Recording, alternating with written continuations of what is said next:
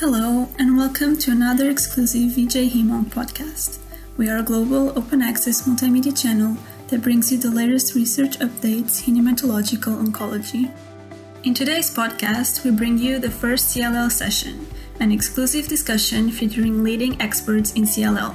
John Gribben of Bart's Cancer Institute, Barbara Eichhorst of the University of Cologne, Susan O'Brien of the University of California, and Matthew Davids of the Dana-Farber Cancer Institute. Our speakers discuss key updates in the diagnosis and treatment of CLL from the ASCO and EHA 2020 virtual meetings, including frontline therapies, BTK inhibitors, the importance of MRD, as well as novel therapies in CLL. Welcome, everybody, to the first of the CLL sessions on VJ HEMONC. I'm John Gribben from Bart's Cancer Centre in London, and today I'm joined by my very good friends and colleagues, Susan O'Brien from University of California, Irvine, USA, Barbara Eichhorst from the University of Cologne and the German CLL Study Group in Germany, and Matt Davids from Dana-Farber Cancer Institute, Harvard Medical School in Boston, USA. Today, we're going to look at some key news and topics in a very active time in the research and treatment of CLL, with a lot of data and insight coming from a very exciting virtual EHA, which came hot on the heels of a virtual ASCO. So we're all getting used to virtual meetings. So let's just get straight in, because I think we've got a lot of things to talk about. Let's start with what we saw in terms of frontline therapy for CLL.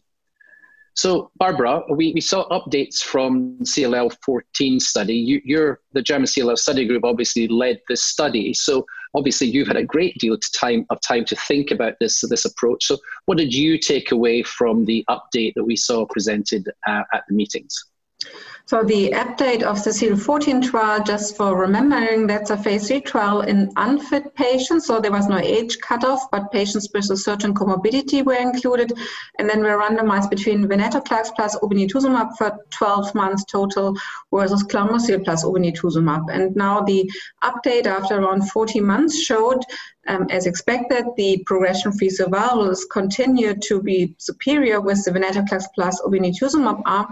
But the new finding is that we see for patients separated according to the IGVH status that not only the PFS is significantly better in those patients with an unmutated IGVH status, but also now the curves are separating for the group of patients with mutated IGVH status. This is also for clinical practice. I think this is very relevant because so far we still had the paradigm that chemoimmunotherapy is still an option in those patients with favorable cytogenetics. However, this trial shows now that after a relatively short observation time that there is also a benefit. The other news which we have seen already from last year, which is not so good, is that we see again in the very high-risk patient population of patients with TP53 mutation or deletion that also here the novel combination PFS is significantly worse in those patients. So, of course, it's better than with chemoimmunotherapy. For Matt and Susan in the USA, do you see there being a place for a one-year fixed-duration therapy in this approach? Do you think it is something that will be attractive to patients in the US? Yeah, I certainly think so. I mean, we've had this now for over a year, approved and paid for in the US. So it's a popular choice amongst my patients. They like the idea of the time-limited therapy. And I think particularly for the mutated IGHV patients, we're going to see a very long PFS from that 1 year of therapy. I guess one of the questions I had for Barbara is it seems like the unmutated IGHV patients who got the venetoclax obinutuzumab may be starting to progress a bit more. I don't think there's a statistically significant difference yet, but how do you view that population? Yeah, I agree with you, Matt. So as a matter of concern, we know that these are the residual CLL cells that they will proliferate faster than among those patients with a mutated IgVH status. So, and therefore it's a question of how deep the remission will be. We have seen now data on the minimal residual disease measured by a newer method, so-called next-generation sequencing, and we see a very deep remissions and probably there are also unmutated patients among those, and probably also here progression-free survival will be very long. But the less deep the response to this combination therapy is, the faster we are expected to see also here again the relapse. So the curve looks very good for patients with mutated IgVH status. For the unmutated, this is obviously not a curative treatment. I'd imagine that in California, the idea of novel therapies and fixed duration would be something, and chemo-free would be something very attractive. But are you, particularly for that higher group patients, do you think 1 year of therapy is enough in that setting? We didn't see the mutated and unmutated split that same way in the Murano data, did we? No, we didn't. And it is an interesting question. I think this question has actually come up before, in particular, when we saw the update on the Murano data in the relapse setting, the trial of BR versus venetoclax rituximab. And we saw that the majority of patients who progressed very soon after stopping treatment, and remembering that in that relapse trial, treatment was for 2 years rather than one. But what we saw is that the early relapsers were clearly very much enriched for 17p deleted or p53 mutated.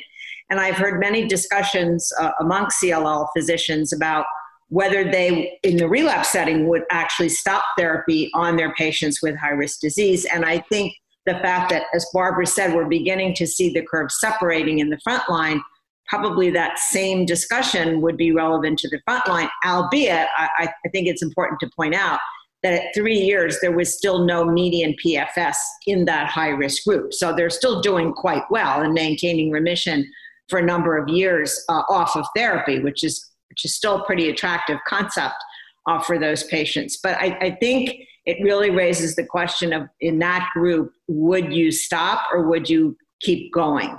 I remember that when John Seymour was asked on the Murano trial, well, maybe you should have continued and waited till those patients became MRD undetectable. He raised the point that in most of those patients, their MRD levels either had plateaued or actually going up. So he made the point that he didn't think that high-risk group would have become MRD undetectable, but it still doesn't answer the question, and you can't answer it. Well, maybe they wouldn't have become MRD undetectable, but would their remissions have lasted longer if we continued therapy? And I think this raises the same question. I think a view about thinking about more continuous therapy is the perfect segue into talking about BTK inhibitors, in which, of course, we're used to giving continuous therapy. So, as always, Susan, some of this isn't new, but it's also new to see the continued update on the ibrutinib, acalabrutinib data. It's always reassuring to see where the curves are. What did you make of what you'd seen, particularly focusing right now on the upfront setting? Of any surprises, any disappointments for you in what we saw? No, I wouldn't say disappointments. I mean, we saw, not at this meeting, but we saw recently that the 5-year update from the RESONATE-2 trial, which was ibrutinib versus chlorambucil, that was the trial that gave the frontline label to ibrutinib, that the update from that trial shows that at 5 years, 70% of people are still in remission, which is phenomenal. It's just great. But as you pointed out, that's with continuous therapy. What we did see was an update on the ELEVATE trial, which was the trial of acalabrutinib plus or minus obinituzumab versus chlorambucil obinituzumab. And that also is not time limited, just like with ibrutinib. And what that update clearly showed was that, not surprisingly, as Barbara said, either acala arm produced significantly better results than chlorambucil obinituzumab. And again, I don't think that was very surprising. It was interesting that the acala obinutuzumab curve was a little bit higher, the PFS curve, than the acalabrutinib single agent, but it's important to note that those differences so far at least are not statistically significant. That has been approved as a frontline regimen in the US, and interestingly, the label is sort of interesting because what the label says here is it can be given either way. So they really leave it up to the physician as to whether they want to give the antibody with it. But nevertheless, the PFS curve looked great, above 80% at 2 years. So these are clearly going to be very durable remissions. One of the potential advantages of using acalabrutinib is that the cardiovascular side effects seem to be decreased. So there does appear to be less atrial fibrillation and less hypertension. I will point out that it's important, if we're going to compare across drugs without a head-to-head comparison, which we don't have yet, that we know from ibrutinib that the hypertension can occur each year of onset. It can occur late. So we can have a patient on drug for 5 years and they can start to develop hypertension. So it's going to be important when we're comparing those hypertension rates across drugs that we compare at the same time point in terms of the follow-up. But nevertheless, I do think the data suggests that the cardiovascular side effects are clearly reduced with acalabrutinib. So we do have an option to use that here in the States. Now, of course, you raised the issue that I was going to raise if you hadn't already raised it, of the interesting finding on ILEVATE that the addition of the anti-CD20 antibody obinituzumab here did appear to do a little bit better. We thought that issue had been put to bed with the results from the Alliance trial that showed no impact from the addition of rituximab. And of course, we'd seen the ILLUMINATE data where the addition of obinutuzumab to ibrutinib showed good results, but of course there was no ibrutinib-only arm in that study, but I think most of us think that the obinutuzumab didn't look like it was adding a huge amount to what we'd seen from the RESONATE-2 trial alone. So the question was out there, but do you think the results of that data as shown are going to make physicians add obinutuzumab into acalabrutinib in the front line? I doubt it without more follow-up, particularly because physicians who are used to prescribing BTK inhibitors are used to starting the patient on the drug and not having to start anything IV. So I don't think that data will compel people to use it, but it will be very interesting if with longer follow-up, those curves continue to separate. And then it, of course, will raise the issue that maybe we can't assume it's a class effect, rather it's an antibody effect, that maybe with a more potent antibody, there will be a difference, but you're right. I think, to me, I was actually a little bit surprised when I first saw that data, because we did know that at least with rituximab, there's been 2 randomized trials now clearly showing no benefit in terms of PFS with the addition of rituximab to ibrutinib. So we'll have to see with the newer antibody, maybe it'll be different. Okay. I think it does speak to the fact that not all BTK inhibitors or CD20 antibodies are alike. And I think we could have potentially predicted the results with ibrutinib and rituximab based on some of the antagonism that's been seen in preclinical models there. So perhaps by using the more specific BTK inhibitor and a more potent CD20 antibody, you really can have some synergy there. But I think, as Susan says, time will tell based on whether that PFS curve stays up. Well, Matt, thinking of synergy and thinking of combinations, that goes us nicely into the next things I wanted to talk about, because of course we saw lots of presentations on a whole variety of doublet, triplet type therapies of combining BTK inhibitors, venetoclax plus or minus antibodies. So lots of trial data. We could spend the whole night talking about just the trials that we saw presented, but anything that you took away from the meeting specifically you wanted to focus on? Sure. So, when I think of combination approaches with novel agents, I kind of think of 3 main categories. So one would be, as you're alluding to, the sort of novel combinations, ibrutinib and venetoclax. A second would be adding in a CD20 antibody. We heard great data from Barbara on CLL14 with venetoclax and a CD20, but thinking of adding CD20 plus ibrutinib and venetoclax. And then we shouldn't forget about our old friend chemoimmunotherapy in combination with novel agents. Yeah, I was going to come back to that thought. I thought it was dead, and it seems to be trying to rise from the grave here.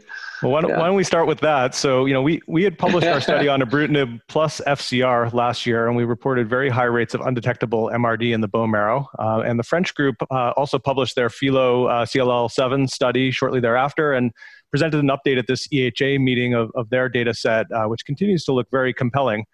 Their approach is using ibrutinib and obinutuzumab for a lead-in period. And then if patients don't achieve a CR and undetectable MRD, then they do the combination of ibrutinib with FC and obinutuzumab. And they've really shown some outstanding results in terms of depth of response, also about an 80% rate of undetectable MRD in the bone marrow. And at this update, they showed some 3-year progression-free survival data with very few progression events. And they also showed some interesting MRD data, suggesting that those patients who achieved undetectable MRD were able to maintain that off therapy for a few years now. So I think that it's a fairly small group of young, fit CLL patients who are still eligible for this type of intensive approach. But if you had a patient in their 50s who wanted a very high rate of undetectable MRD and the potential for this functional cure that we've seen previously with FCR even on its own, I think this is becoming a reasonable option to consider, but certainly needs to be compared also in phase 3 studies. probably the more popular studies have been the ones combining novel agents only and trying to get rid of chemoimmunotherapy. There's certainly a lot of enthusiasm in the field for that approach. And we saw an update of the Captivate study at this EHA meeting. Reminder, this is the combination of ibrutinib plus venetoclax in the frontline setting with an ibrutinib lead-in to help cytoreduce. And they confirmed again that this does reduce the risk of tumor lysis syndrome from the venetoclax. And then they do a combination period of ibrutinib plus venetoclax, and again showed very nice undetectable MRD rates with reasonably good tolerability.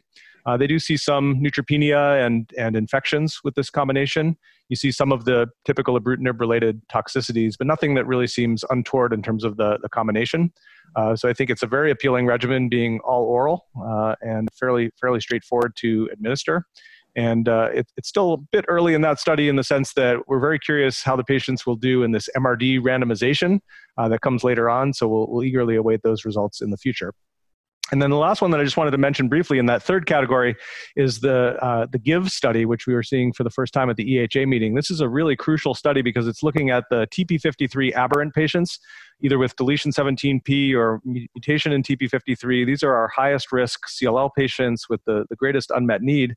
And this study exclusively looked at about 40 of those patients with the triplet of ibrutinib, venetoclax, and obinituzumab. And again, saw very deep remissions in this population. The follow-up is short at this point, but given the high rates of undetectable MRD, it looks promising that this could even be a feasible regimen as a time-limited regimen, even for these high-risk patients.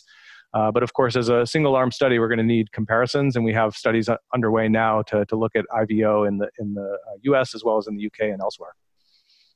So Susan, let me come on to you on that. So combinations of chemotherapy with novel agents, step forward or step back? What's your view on that kind of use of combinations? Or do you think we should be moving towards really looking at novel targeted therapies? Yeah, I do. I think the combinations look really potent. And, you know, let's get to the point. What we would really like to do is cure this disease, right? And so MRD undetectability is not the same as cure, but I would say it's necessary for cure. It's a first step. So anything that we can do to get that rate up and then have more durable remissions, I think is going along the way towards trying to get a cure for everybody. That being said, there is also, and it is an assumption right now, I have to say, the assumption that if we have these time-limited combinations with very high MRD undetectability, that if patients do relapse down the line, they will still be sensitive to the drugs that we gave them. And so we're not kind of using up two drugs at the same time, which I think has been a concern. I actually put a fair number of patients on the Captivate trial, and many of the patients said to me, well, wait a minute, if you're going to use both those drugs, what are you going to do then when my disease gets back? So even patients were wondering that. So as I said, it's an assumption because we don't have very many relapses off of these combo trials because they're so new. And hopefully it's an assumption that will be correct. I think there's a good rationale to assume it. But so that makes me not so worried about, oh, well, if I use two drugs up front, then what am I going to do if the patient is not, you know, put into a real long-lasting remission from this regimen. Yeah, now Barbara, the one area in which, of course, chemotherapy might still have a role, and one that the German CLL Study Group has looked at, is a debulking strategy, particularly if you're thinking about using venetoclax to try to take those high-risk TLS patients to debulk. What's your view? I mean, I know you've been involved in some of those clinical trials, but what's your view on that as an approach? When I kind of talk to some of my patients about it, they're like, oh, but I thought the whole point of this was to avoid chemotherapy. Yeah, yeah, you're completely right, John. I think it depends on the patients. I would hesitate to expose our patients with an already known TP53 mutation aberration. I mean, so those patients usually respond also for a short period of time, but the risk is very high that you, in most cases, you just decrease CLL cell number, which do not carry TP53 mutation aberration, but the good risk CLL cells. But on the other hand, if you have patients with a really high tumor burden and you give those one or two courses of bendamustine alone, you're starting with a low, really low tumor burden on those patients. And from our trials, the observation, for example, for combination with obinituzumab was that obinituzumab was much better tolerated with respect also to tumor lysis syndrome or also to infusion-associated reactions.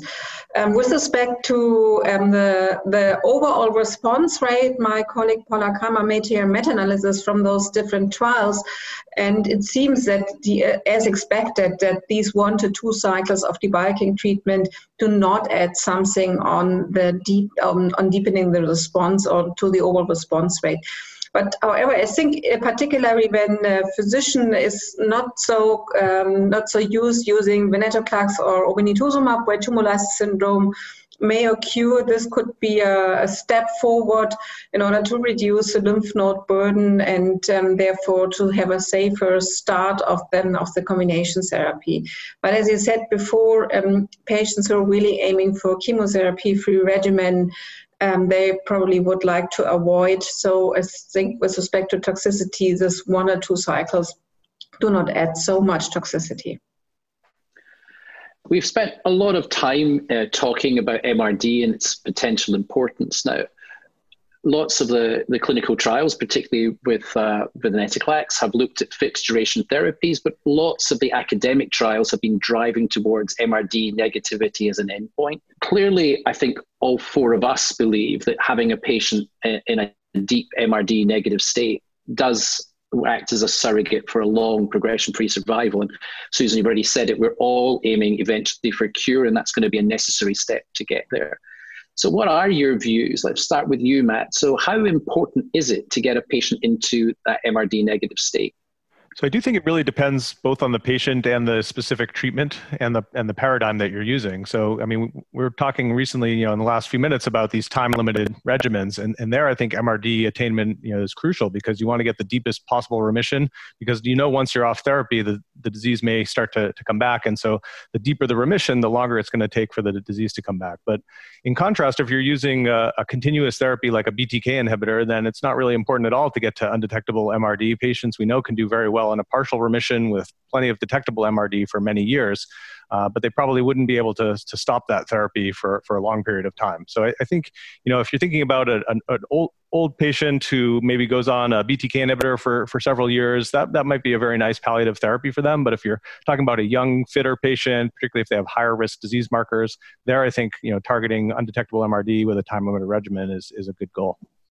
Susan, you already alluded to the issue about what you might do in a patient who's been on a fixed duration therapy. You measure minimal residual disease, which probably lots of us are in a position to do, but lots of physicians in the community probably don't do at all. So you've got groups of patients who are going to be stopped with no idea what the MRD level is. But if you're working in an academic center, you've probably got access to it. What is your approach to thinking about a patient who remains MRD positive at the end of therapy?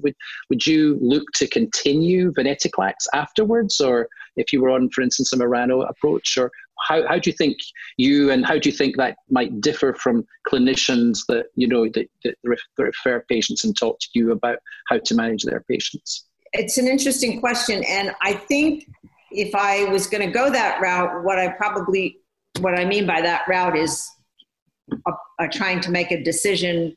Say I was going to use venetoclax or obinutuzumab up front, and I'm thinking, well, maybe if the patient has detectable MRD, I don't want to stop at 12 months. I think it would be hard to make a decision with only having the 12-month time point. So what I'm getting at is that, maybe I would do it on peripheral blood, not on bone marrow, at 6 months or 9 months, and if the trajectory, and maybe go by the trajectory. And I'm a little bit thinking out loud here because, as I said, I actually haven't had to do this. I have just recently started a couple of people on venetoclax obinutuzumab, but like within the past month. So if I was going to do it, maybe I would get an MRD assay on peripheral blood, which is not too difficult to do, at 6 months or 9 months. And if the trajectory was going down, that might tempt me to treat a bit longer and see if I could get them completely negative. And then if the trajectory was kind of flat, maybe I'd say, well, this is the best I'm going to get. And again, let me clarify. I'm not talking about 17p or p53 deleted patient. I'm talking about somebody that a priori we don't necessarily assess as high risk. Maybe I would do it that way, but again, I'm really just thinking out loud. I wonder if anybody in this group has actually gotten somebody off protocol, let's say to 12 months, and then had to decide what to do. That hasn't happened to me yet. a lot of the ongoing German study groups are using really, triple combination therapies right up front. Susan's already alluded to the fact that some patients are already talking about, gosh, what do we do if it relapses? But of course, the whole goal here is to hopefully drive people to very deep remissions and have them hopefully off therapy for a long period of time. And then, of course, our hope is that those patients will then respond in the future.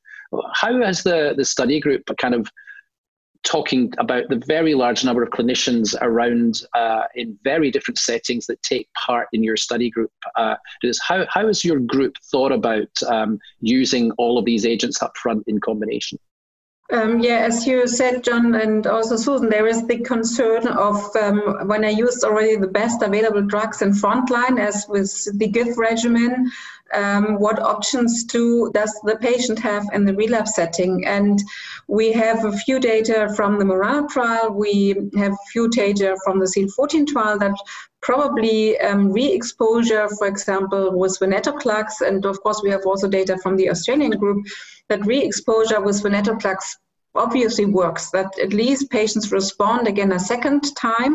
What I think we will have to evaluate now in the near future is the so-called PFS2. So we will have to look at the response duration then to the second line treatment, particularly if we use the novel combination and the frontline therapy. I think this will be one of the key questions in the future with respect to sequencing treatment in CLL optimally in order to gain decades of life for the patients then. With respect to the triple combination, as Matthew talked already about that, however, we have to keep in mind that this, with respect to side effects from this trial, also a little bit from the trial from Ohio State, who evaluated also this combination in frontline therapy. The triple combination has really some toxicities. It also tends in our phase 3 frontline trial, we see some more infections, not surprisingly, during the first year of treatment. So we will have to look at definitely the benefit by using this triple combination, maybe even also with the doublet combination as the Captivate trial. I think we will also have to look at your longer follow-up with respect to toxicities as well. The way that the drugs became available, we had ibrutinib first, and then venetoclax came along. So we had a lot more data on using venetoclax in the ibrutinib refractory or intolerant patient population. But of course, we've seen a lot more data now about using ibrutinib after venetoclax. Is there anything that you see in terms of the sequencing of these drugs that makes you concerned about using one drug before the other? Or do you think it's up to choice in terms of fixed duration versus continuous therapy?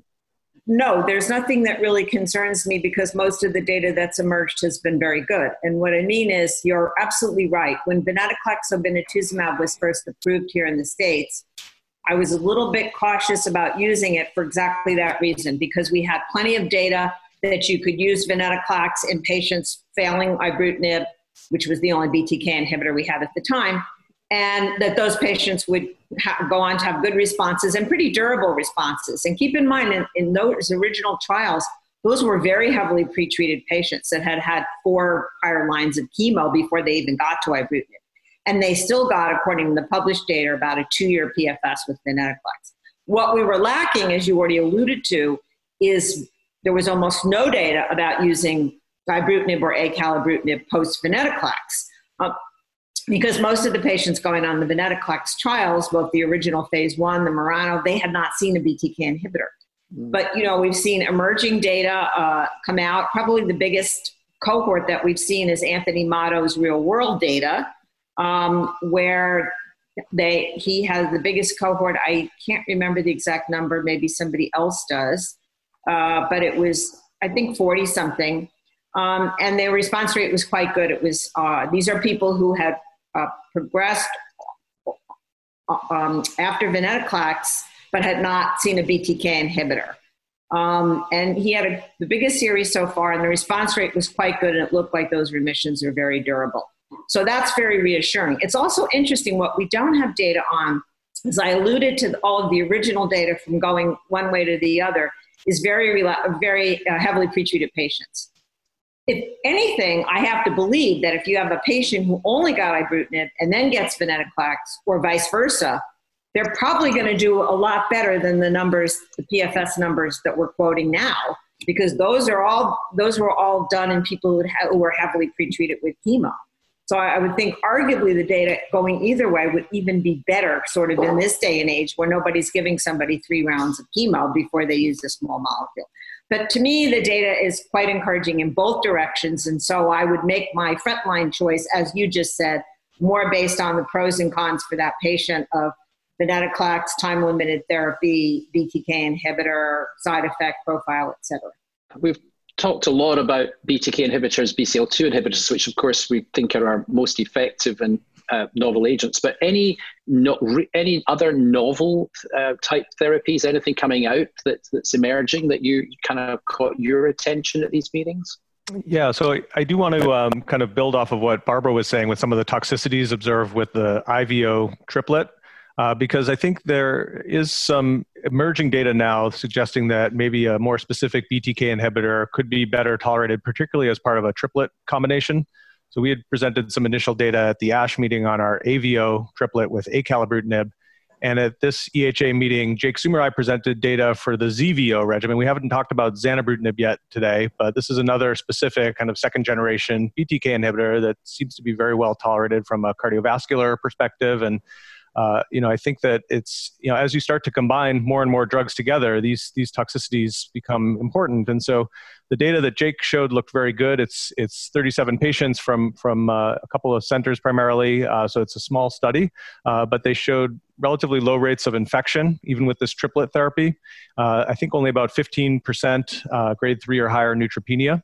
And so, very low cardiovascular events as you'd expect. And they saw about 3/4 of their patients achieving undetectable MRD in the bone marrow. And actually, one of the things that I find novel about their study is that they allow patients to discontinue if they can get to an undetectable MRD state after just 8 cycles of combination therapy. So that is nice for patients to potentially have a shorter regimen. Obviously, we need to see if that proves to be durable, but presumably there'll be some durability if they're able to get to that undetectable MRD state. So I think zanubrutinib is another drug to watch, does not yet have a label in CLL, but likely headed in that direction. I think the other thing we've seen at these meetings over the last year or so is updates on the CAR T-cell data for CLL. As we think about using 3 of our best drugs up front, it is sort of natural to think if we had a patient who did become refractory to these great novel agents that we have, is there a cellular therapy that we could use? And CAR T-cell certainly could potentially fill that role. Of course, the CAR T-cell story kind of got off the ground with CLL to begin with, but then it's been a bit of a challenge since then. Yeah, a lot of the single-agent CAR T studies have shown 30-35% CR rate, so much lower than we expect in other diseases like DLBCL where there's been an approval. We have seen data on the JCAR17 presented by Tanya Siddiqui and others, which has shown about a 45% CR rate with that product, including patients who had been through both ibrutinib and venetoclax. So that does look promising. And I think there's some intriguing data now coming out of a variety of places, including the Hutch, looking at a combination of ibrutinib with CAR-T, potentially having some disease control with the ibrutinib, but also, interestingly, potentially enhancing the activity of those T-cells through the ITK-mediated effect of ibrutinib. And so I think it will be very interesting to see how those data mature in the near future. I guess we have alluded to the fact that, that the group of patients that you stood out as not doing quite as well as you perhaps hoped with the CLL14 data, particularly when you consider that venetoclax was first approved for TP53 mutated patients, 17p deleted patients, that the group of patients with TP53 abnormalities, and particularly those with complex karyotypes, are still the groups of patients that look as if we're not getting towards the curative approach we've been looking at. And those might be the patients that go towards CAR-T approaches. We already know from our experience in transplant that cellular therapies do appear able to overcome those sorts of groups of patients. I think, as you've said already, Matt, the addition of BTK inhibitors into this to immunomodulate the activity, is something that needs to be looked at. There's a whole variety, of course, of ways in which the ibrutinib or acalabrutinib or zanubrutinib could be used, one at the time of collecting the cells, but then also potentially continuing that therapy after the cells are given back. So lots of experimental approaches still to be examined in that patient. So with that said, is transplant dead? Is CAR T cells going to take it over? Are we going to do away with transplant? So Barbara, what's your view on the role of transplant in CLL? Yeah, so actually, probably as all of you in our centers, the number of CLL patients who transplanted in the last years was going down to zero. However, what we see now, what is of course concern, is that we have an increasing rate of patients with Richter's transformation, probably selecting those TP53 containing CLL clones where we know they have a higher risk for transforming into diffuse large B-cell lymphoma. So usually right now the transplantations we are going to do are the Richter's transformation, and now very few patients being refractory to everything, and in case we cannot get those patients on a CAR-T cell trial. The key here, I think, is that we still have then a treatment option, how we can get those patients into remission rather than to do the allogeneic stem cell transplantation.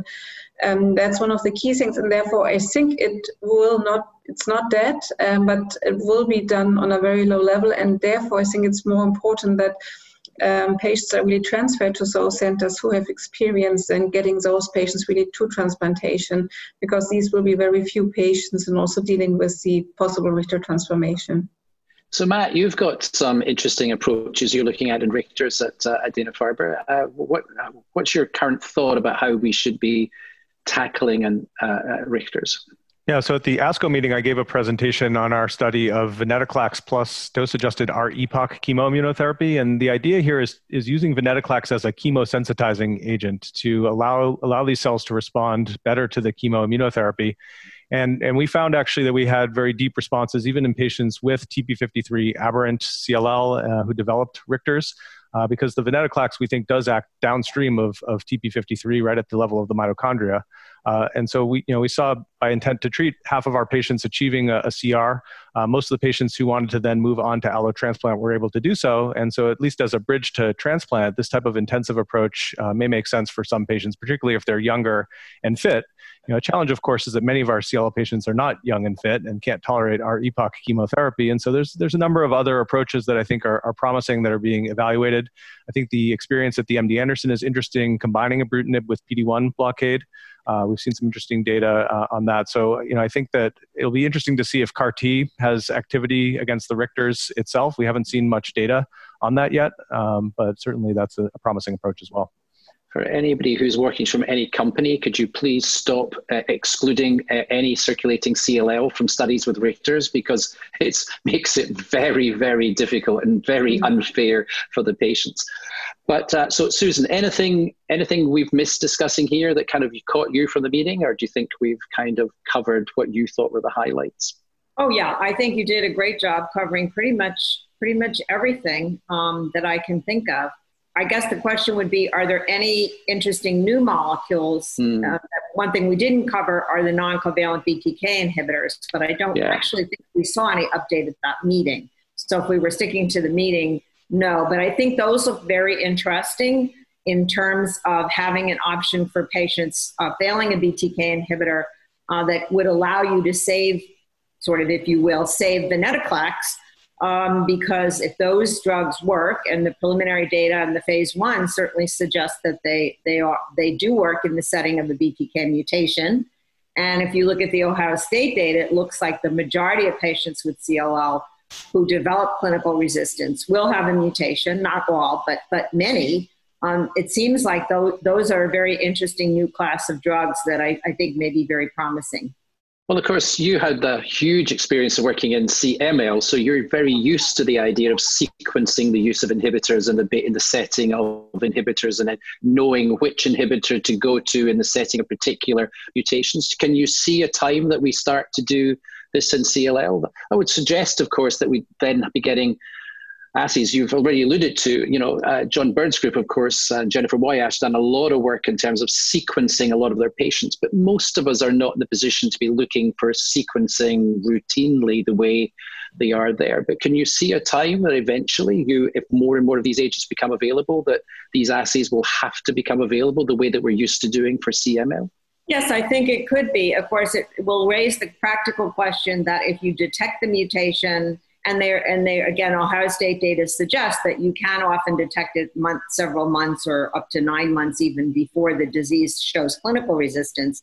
Is there actually any benefit in changing earlier? In CML, we know that there actually is. In CLL, I think that would be an open question. Do you really need to check early? Because if you change early, I mean, intuitively, it kind of makes sense, right? That if you know there's a clone that's going to lead to resistant, and that's a low-level clone, and you intercede at that point in time, maybe the patient's going to do better. But just having the ability to know there's a mutation and having another drug to switch to, which we really already do because we have venetoclax, right? Sure. And yet nobody's suggesting that we should be monitoring for the mutation. So can I see a future where we are doing that? Yes. Do I think it's here now? Clearly no. The other kind of class of drugs that are emerging, I didn't see much about it at this meeting, unless I just missed something in some of the thousands of posters there, but MCL1 inhibitors, Matt. So you, of course, spent a lot of time thinking about BCL2 family and the interactions of this. So where are we, what are you hearing about? What are you thinking about in terms of the MCL1 inhibitors appearing? Yeah, I mean, I think the next frontier after BTK inhibitor resistance is going to be venetoclax resistance and overcoming those mechanisms. And we've seen recent reports on the BCL2 mutations, but I do think functional resistance to venetoclax is also going to be important. And we have data to support that now that MCL1 may play an important role in venetoclax resistance in CLL. So there's a number of direct MCL1 inhibitors that are in the clinic in various stages, early phase clinical trials where we have not seen data yet. There are some concerns around the possibility for cytopenias and cardiovascular toxicities based on some of the preclinical models. So I think a careful exploration of these drugs in the phase 1 setting is certainly important. But obviously an interesting next step, if they do prove to be safe, would be to then combine with venetoclax, which could be a very potent way to kill CLL cells that are even becoming resistant to venetoclax. There's also indirect ways to inhibit MCL1. So, for example, CDK inhibitors. Example of one of those is veruciclib, which is now in a phase 1/2 study. So a lot of different ways to approach that, but it's still early and we haven't seen a lot of data. The German CLL Study Group, lots of studies ongoing. Lots of these studies are going to take a very long time to read out. But what are we expecting to hear next in terms of results or preliminary results from the German CLL Study Group? Anything coming close to readouts that you can hope to see in meetings coming forward? So we will probably have next year, beginning of next year, the readout of the CL13 Ogaya trial, which we do together with the Hoven and the Nordic group. And so the question is not so new because it's again comparing venetoclax-based treatment versus chemoimmunotherapy. But venetoclax plus obinituzumab is now approved for all patients in frontline, but in fact we do not have data on the fit and young patients. So the study will close that gap, and on the other hand, the study will address also the question, so it's not powered, but we also will see rituximab venetoclax versus obinutuzumab venetoclax and also adding ibrutinib. So looking at how intensive we could modify the treatment, better antibody does that matter in combination with venetoclax. And then with the next trial, the CL17 trial, as many other studies in the US comparing now novel combinations against each other.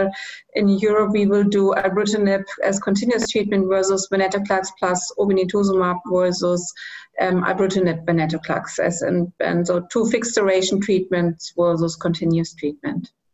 Wow, doesn't time go fast? So I think we've probably just about wrapped up what was there. I think one of those years where nothing brand new appeared on the scene, but not surprising to continue if you consider what's been so new at the meetings we've seen over the last few years, but a lot of consolidation, a lot of new information.